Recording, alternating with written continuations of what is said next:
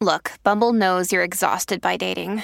All the must not take yourself too seriously and 6 1 since that matters. And what do I even say other than hey?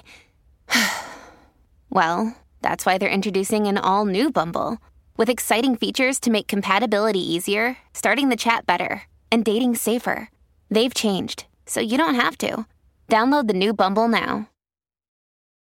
Families have a lot going on. Let OLLY help manage the mental load with new cognitive help supplements for everyone four and up, like delicious Lolly Focus Pops or Lolly Mellow Pops for kids. And for parents, try three new Brainy Chews to help you focus, chill out, or get energized. Find these cognitive health buddies for the whole fam at olly.com. That's O L L Y.com. These statements have not been evaluated by the Food and Drug Administration. This product is not intended to diagnose, treat, cure, or prevent any disease. Welcome to 20 Questions on Deadline. I'm Antonia Blythe, Senior Awards Editor. My guest this week is Paul Mescal. Mescal shot to fame and got an Emmy nomination with his very first on screen role in the Hulu series Normal People. His character Connell was so popular that even his necklace had its own fan created Instagram account, Connell's Chain. He then went on to star in Maggie Gyllenhaal's film, The Lost Daughter, opposite Oscar winner Olivia Colman. This year, Mescal has three projects out God's Creatures, in which he plays a young man accused of sexual assault, whose mother, played by Emily Watson, lies to give him an alibi. Aftersun, Charlotte Wells' film following a young father and his preteen daughter on a resort holiday in the 90s and Carmen, a musical film based on the classic opera and co starring Melissa Barrera in the title role. Paul Mescal, welcome to 20 Questions on Deadline. Um, so I've just in the intro listed all your achievements just this year, and it took a while. Um, got quite quite a lot going on. Um, and last time we talked, you had essentially been transported from your life working as a theatre actor to being a huge, huge television star with normal people. Um, and I remember, you know, we were laughing about back then about how you had your own Instagram for your necklace on the show. I mean, the fandom was just wild. Um, and it's always interesting to talk to an actor when things have really taken off a, a, a really steep trajectory for them. Because I think during those times is when you find out what your touchstone is in your life, like what is your kind of steady home place.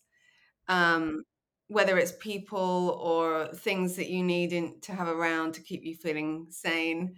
Um, what has come up for you during this incredibly intense couple years?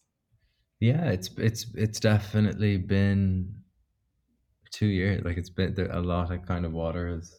Uh, yeah, it, there's just been a lot, but I suppose it's probably people would be the my uh, initial answer to that. I think I definitely am tied to a place because uh, spending enough time in one place is can prove has proven to be tricky. So um, yeah, people, loved ones, kind of usual. I know it sounds boring, but uh, and particularly ra- relationships that uh, pre-existed any kind of um, pre-normal people. You know, um, yeah, yeah. Do you feel like um, being exposed to that kind of scrutiny has changed you as a person at all?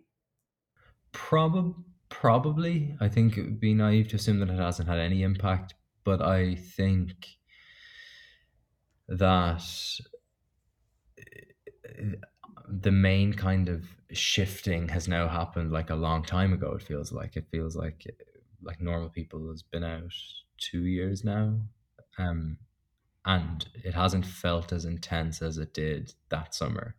You know, I feel like if any changing happened, that was probably when it was going on. And at the moment, um, I feel pretty um, I feel okay. Fingers crossed. Touch wood. Yeah, yeah. I feel I feel like I'm doing all right.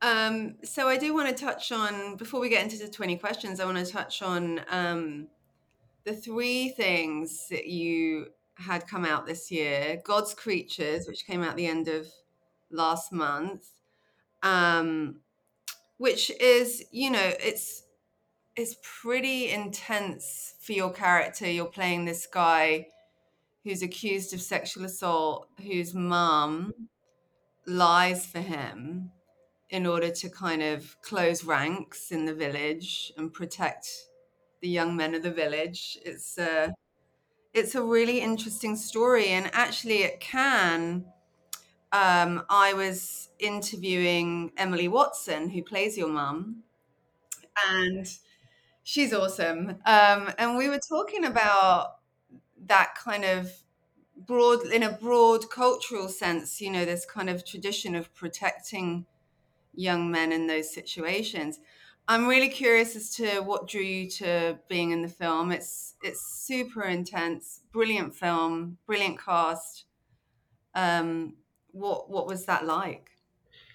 I think well, it was one of the first scripts that I read post Normal People, and um, when I read it, I immediately was aware that it was uh, a departure from Connell.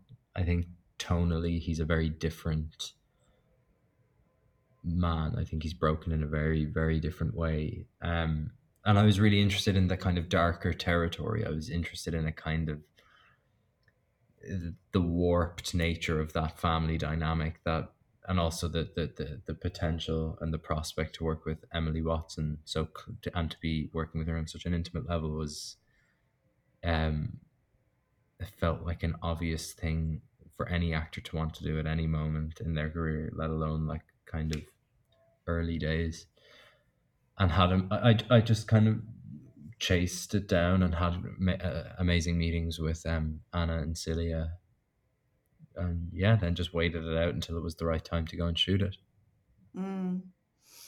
And then you've got Aftersun, which I also saw at Cannes, um, which is this kind of meditation. To me, it felt like a meditation on um, youth and the loss of youth and um, the loss of hope and and and that kind of cusp where you're sort of still dreaming about what magical things might happen. And for your character it's all sort of fallen apart. And he's still really young. Um, he's on holiday in turkey with his 11 year old daughter. And he himself is what 22 24 no no no he's 30 yeah oh in my mind he was a he was a lot younger yeah no because um, you do get the sense of like he looks like he could be her. At least at one person thinks that he's her older brother. Yeah, exactly. And yeah. he just he just seems like a man who is mourning the loss of of the youth that he had in mind. Mm-hmm. Um, so yeah, that was that was a really amazing, super sad uh, portrayal of a of a young guy who's kind of depressed. I think. Yeah, I think you're right. I think it's like, is he mourning the loss of his own youth, or is he afraid of? Uh, is he afraid of what the future holds? And I think it's probably a mixture of both of those things. Um, but that, I think that's what's so unique about the film is like I think we've seen lots of films where single dad or, or single parent uh, coming of age dramas, and I think it kind of is definitely nestled firmly in that genre and and kind of film, but it subverts it at different moments. And I think what I loved so much about it was that he is the one thing that I think he's brilliant at in the world is being a father, and when you combine combine that element with the fact that he's really wrestling and, and as you put it like with a bout of depression or a men- mental health crisis. I think it's just rich, really rich territory for drama and character study. I think. Mm, mm, absolutely. And then, of course, you've got Carmen, just you know, like you're not busy enough, um, which premiered at the Toronto Film Festival. And uh, I had Melissa Barrera on here the other day. Hey, She's so nice. cool. I Yeah, love her. Um, tell me about being in in a musical film with Melissa, based on the classic opera. I mean, it's like you're you're doing these very disparate things, um, but it's super interesting the way that you're choosing these uh, these projects that are sort of um, really approaching your talent from different angles. Thank you. That's very nice. But uh, that one is very, like, yeah, I think you hit the nail on the head. It d- different, like very different in tone from both God's creatures and Aftersun, and and just represented something that like I have an interest in. Like I have an interest in musical drama. I have an interest in like singing and dancing and acting and trying to amalgamate all those different skills into one thing that works and yeah it definitely was a challenge i in no shape way or form would call myself a dancer or a singer or anything like that but uh it was something that i wanted to make at that moment in time and i, I don't know when it's going to be out or anything like that but i think hopefully next year at some point fingers crossed Yeah, I don't think there's an official release date, um, aside from it coming out at TIFF. Um, so yeah, I haven't been able to see it yet. I'm intrigued. Um, I want to see the singing and dancing, and yeah and uh, yeah, I think everybody's really excited to see this film. yeah So yeah, so um, let's get into our 20 questions if you're ready. ready yes All right. Hey, it's Kaley Cuoco for Priceline. Ready to go to your happy place for a happy price? Well, why didn't you say so? Just download the Priceline app right now and save up to 60% on hotels. So, whether it's Cousin Kevin's Kazoo concert in Kansas City, go Kevin, or Becky's Bachelorette Bash in Bermuda, you never have to miss a trip ever again. So, download the Priceline app today. Your savings are waiting. Go to your happy place for a happy price. Go to your happy price, Priceline. So I think um, doing what you do requires a certain sort of fearlessness, whether that's um, being able to manage your fear that is just there, or whether you sort of somehow compartmentalize it in order to do what you do. And I was wondering where you think that ability might have come from. Was it someone that you saw when you were young doing it? What, how did that come about?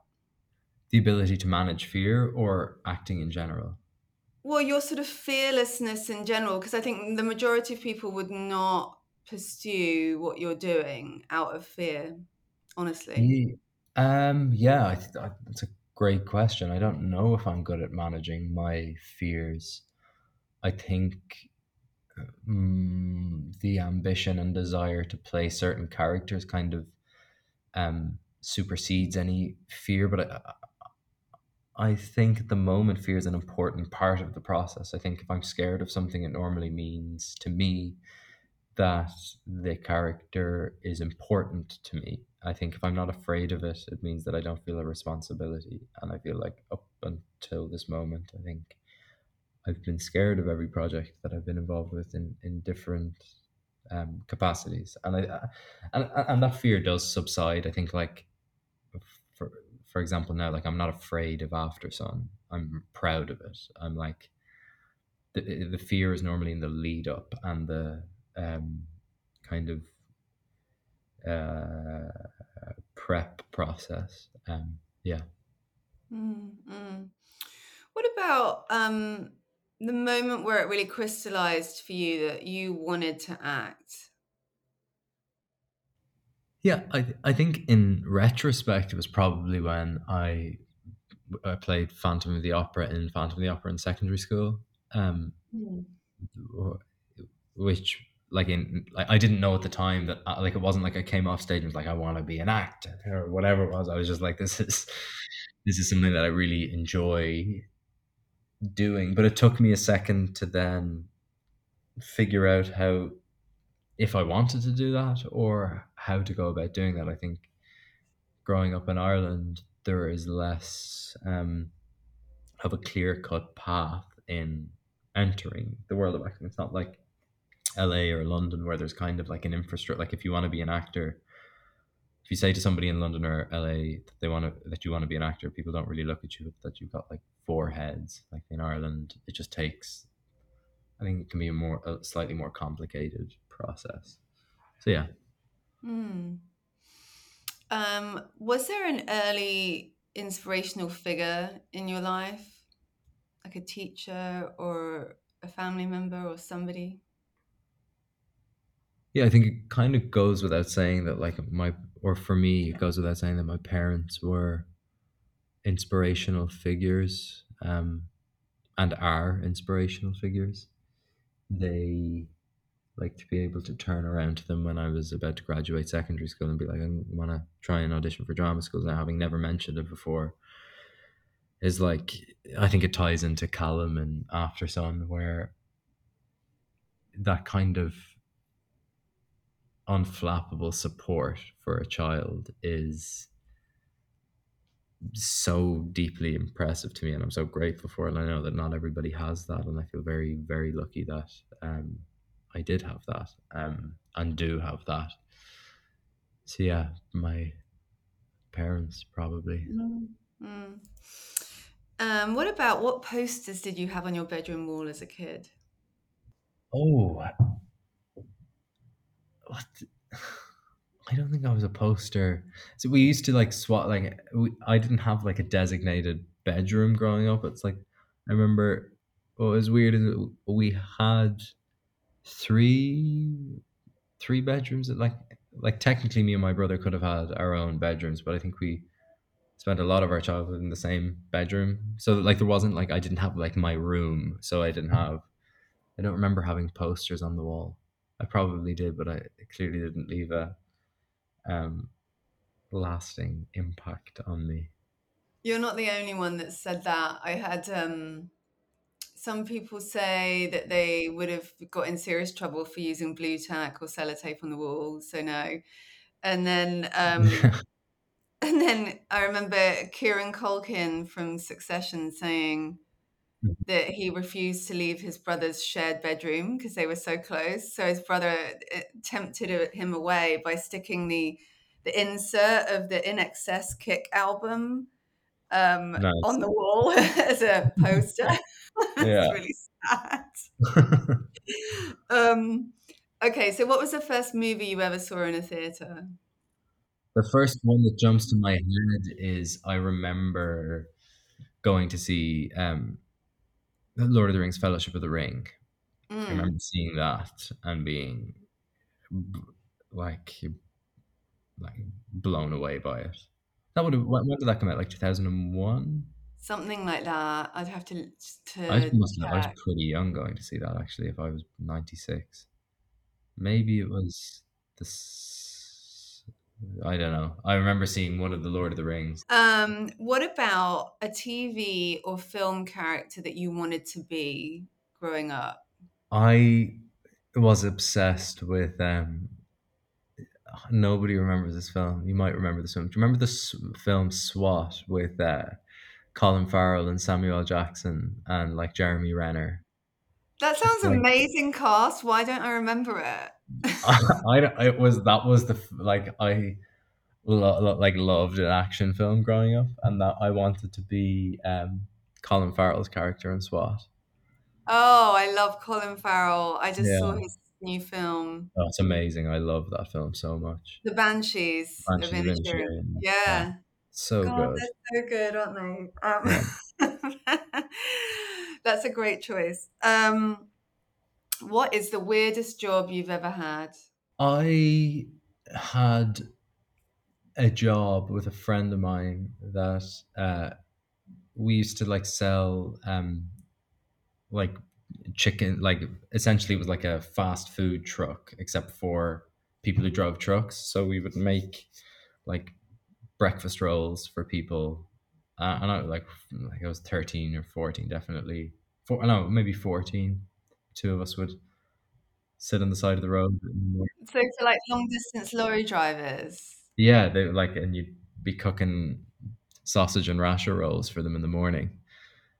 for like yeah, we got paid like a ten a tenner a day for Ouch. but yeah, pretty pretty rough. And we used to take turns sleeping on top of the freezer and panicking panicking if like our uh, we got caught.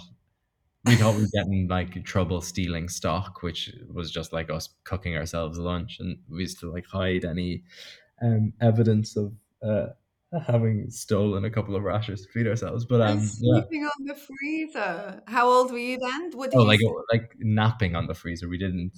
we, yeah, we didn't sleep there overnight. I was, I think I was about fourteen or fifteen. So I'm assuming that you are now an excellent breakfast sandwich maker. I definitely could make a decent, like, unhealthy, like a good hangover breakfast sandwich. Oh yeah, bacon Yeah. roll. Are you a brown roll. sauce or a ketchup person? Yeah, brown brown sauce. I used to I have a knew it. I just ketchup. knew it. Yeah, yeah. Proper old school, yes. Um, all right. When was the last time you cried? I think I've been crying more frequently in the past uh, which I don't consider a bad thing. But um, the last time I cried, probably saying goodbye to people in an air, like traveling recently. I had to say goodbye to someone, and that was. Uh, Mm. airports are normally a good place to cry in. Lots of other people are crying, and it's less embarrassing. Yeah, you're never alone crying in an Yeah. airport. Yeah. Yeah. Um, okay, you're packing your nuclear bunker. What are Yeah. you taking to watch? So you'd think if you're packing a nuclear bunker, you would want to choose like light-hearted things to get you through. I assume like a nuclear apocalypse, but I'm just going to assume that like it's not really like it's kind of a nuclear apocalypse, and I'm just going to choose films that I would watch and have watched on repeat. So I'll take Yeah. The Remains of the Day, Ooh, with good Anthony choice. Hopkins. like a good kind of comfortable period film that I love watching. Blue Valentine to hurt my feelings. Ouch. Mm, Yes. Yeah. And then something like on the waterfront or something like old school Marlon Brando. Yeah. Nice. I like that. Um, my comfort period drama film is um, Gosford Park. Yes, nice one. That, that's it. I feel like that's in the same territory. It is, isn't it? Yeah. Yeah. Brilliant. Um, okay, who is your dream dinner companion, living or dead? W- I get one. One. Yeah.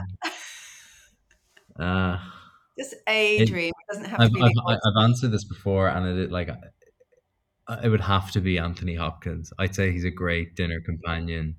I say he's the most amazing stories. I imagine he's pretty generous in sharing any tips or tricks of the trade, and he might play piano after dinner. And yeah, I think it would be a, a fun time. I would love that. I've I've interviewed him briefly, and he's a really thoughtful, introspective, interesting guy with a, a kind of a a real dedication to telling the truth. hmm I really love that. Very Yeah. interesting man. He's just incredible. Um, so, what is the toughest scene you've ever had to play? I kind of have sometimes like a goldfish memory of like stuff that I've done before, but I think the main one that jumps out to me is the therapy scene in Normal People was a tough, a tough, like a very like. And I suppose I'm, I'm saying all, take all this with a pinch of salt. Like like it's tough in the context of like it's hard, like, but it's also very satisfying to do that kind of work. But that there's a scene that has a similar kind of like emotional size in um Aftersun where Callum is sitting on the side of the bed. Uh, That was tough.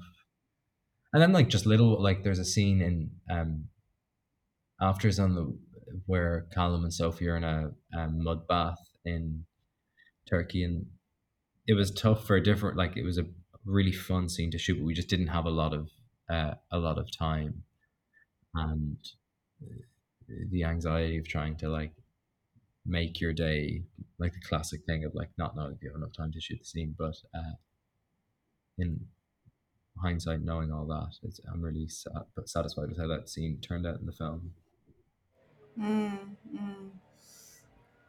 Um, that scene in Aftersun where you can just see your back and you're clearly crying but trying to hide it. There's something so interesting seeing like that's really the definition of of when you know you're seeing good work is when the actor is trying not to show their feeling because that's what real people do, right?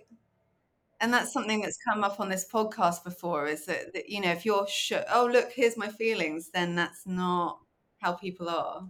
and i think that that scene in particular like i think i would just i would describe Aftersun as a pretty restrained film i don't think it's like indulgent in terms of uh the the feelings of the of the characters there. I don't think they're indulgent with their feelings whereas i think that's one of those moments where charlotte lets because I think he is trying to hide it but there's also something kind of um like he's grieving pretty heavily over something. Like it's like the size of it it's like it's not like it's not weeping it's kind of um wailing like his body is feeling the impact of it and i think something like that only works if the rest of the film so is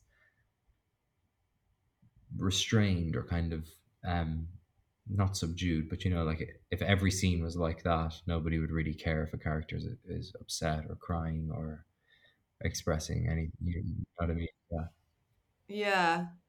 It's like an orchestral totally thing where you kind of bring in the, the emotions at a perfect balance. Mm. I think, yeah Um, I feel like your character in Aftersun is is devastated by the loss of his relationship with his daughter's well mother. that's interesting yeah Did you not think so? I I think it his um what he's going through is independent of that. I don't think it is. Mm.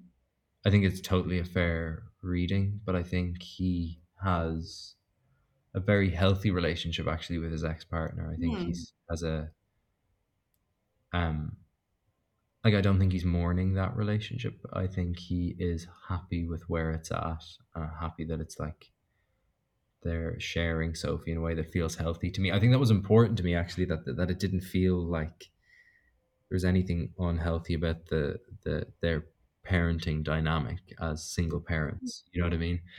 Um, so I, I I personally think that what he's struggling with is uh, something that he would struggle to define. It's not something that he would be able to pinpoint and say it's because of this, and uh, it, it, it- it's a feeling that I, I think is kind of tenuous and, and, and hard to describe for himself. Kind of like an existential hmm crisis. I mean, I don't think that he's crying over, um, you know, wanting to get back with her because there's this really tender moments where he tells her he loves her on the phone because she's family is is the way he kind of explains it to their daughter, and that's really lovely and touching and mature and.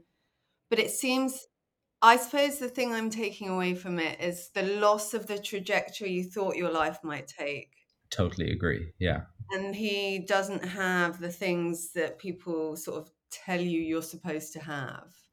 Like well, I think it's like even in- even if it's even to attempt to try and simplify it is difficult. But I think Mm, that mhm. feeling in that I think he's feeling at the edge of the bed in that moment is I think to do with the fact that he's on holiday with his daughter and seemingly having a good time. But I feel like there's something not adding up. He knows that on the outside this is a fun experience, but there's something deep within him that isn't enjoying it. There's a part of him that is in pain and unable to describe what it is that's nagging at him. And I think that's a very, I think there's a lot of fear in him. I think he's scared of what that feeling means. I don't think he um, likes himself particularly. And it's like the balance of like the public life that seems to be healthy and responsible and good doesn't necessarily translate into his inner life and that is incredibly upsetting to him i think very lonely, yeah sort of so. desolate place to be with no way to find comfort. Yeah. Yeah, it's such a, a nuanced um, character in that film. Um, so, what is the advice you might give your younger self? I'm really bad at advice, you know. I think um I it's all it's all like don't be a dick, try and be nice to people. I don't know if I'm allowed to curse, so sorry. But that that, that that's advice that I've stolen from other people. So uh, uh, um I don't know, I think it's like it's a new thing that it, like being asked to even give advice to yourself or other young actors. I'm like, whoa, I don't even feel equipped to prescribe any advice to myself. So um I don't know. I'd probably just give myself two thumbs up and just kind of a pat on the back for a second and just yeah, Yeah. I don't know. Keep going. Yeah. Um, is there a time you were starstruck? I was pretty starstruck.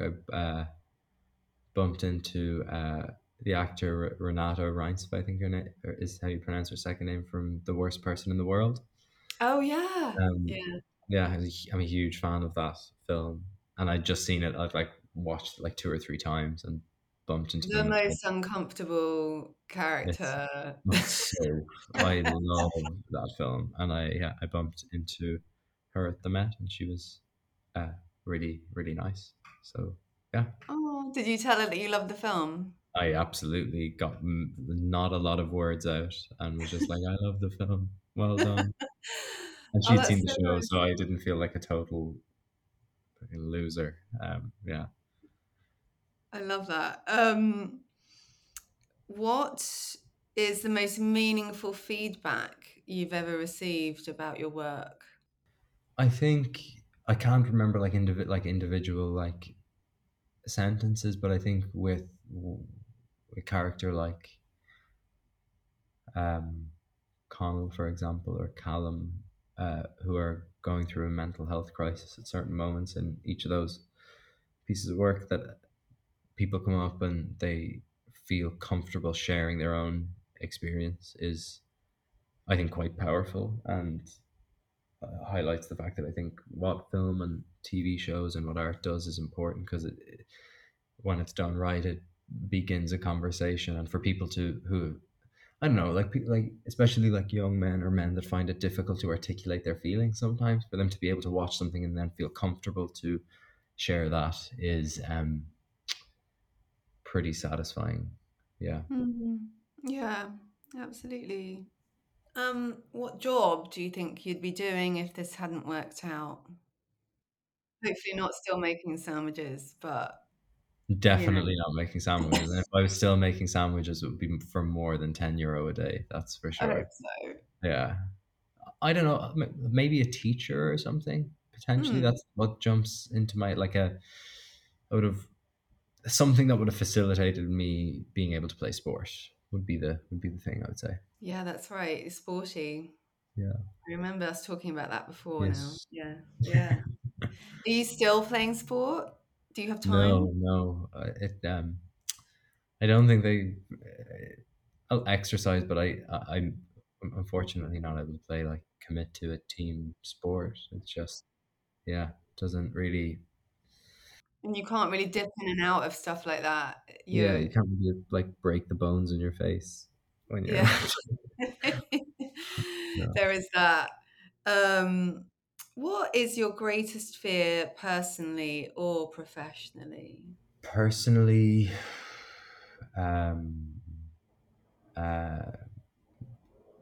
death death of like loved ones or yeah death of loved ones or getting sick or that's uh pretty obvious but i think that's uh that would be one and then professionally just um people deciding that I'm not able to do the job anymore, or like a kind of people saying, "Ah, he was good, but that moment has passed," or just like because oh, I hate the kind of powerlessness or the kind of uh, innate feeling that like to do the job that I love, requires people to enjoy the work, and that's fucking scary sometimes because it's Mm. ultimately I don't get to decide to do the job. I ha- have to have people around me who want me to be in their films or TV shows or plays, and that is for other people to decide, and it's out of my control, and that's scary. Yeah. Mm. Okay, last one. Your all-time dream role. Someday, I'd love to play Willy Loman in Death of a Salesman. Mm. Yeah, I think that's the if I'm if, if people still want me to be in stuff when I'm the right age to play that role, I would. uh Yeah, Uh, like, and that's my answer right now, and, and that that will probably change. But I think no, I, I feel like I'll always want to play that role if if if, if, if I ever get the opportunity to do so. Yeah, can't go wrong. So good. Um, so what are we going to see you in next? Your IMDb page reads like a phone book at the moment. Like there's so much going on. What what's next? Next is I'm doing Streetcar Named Desire in London on the stage, and then next after that, I don't know, but uh, Foe and uh, Strangers will hopefully come out next year at some point.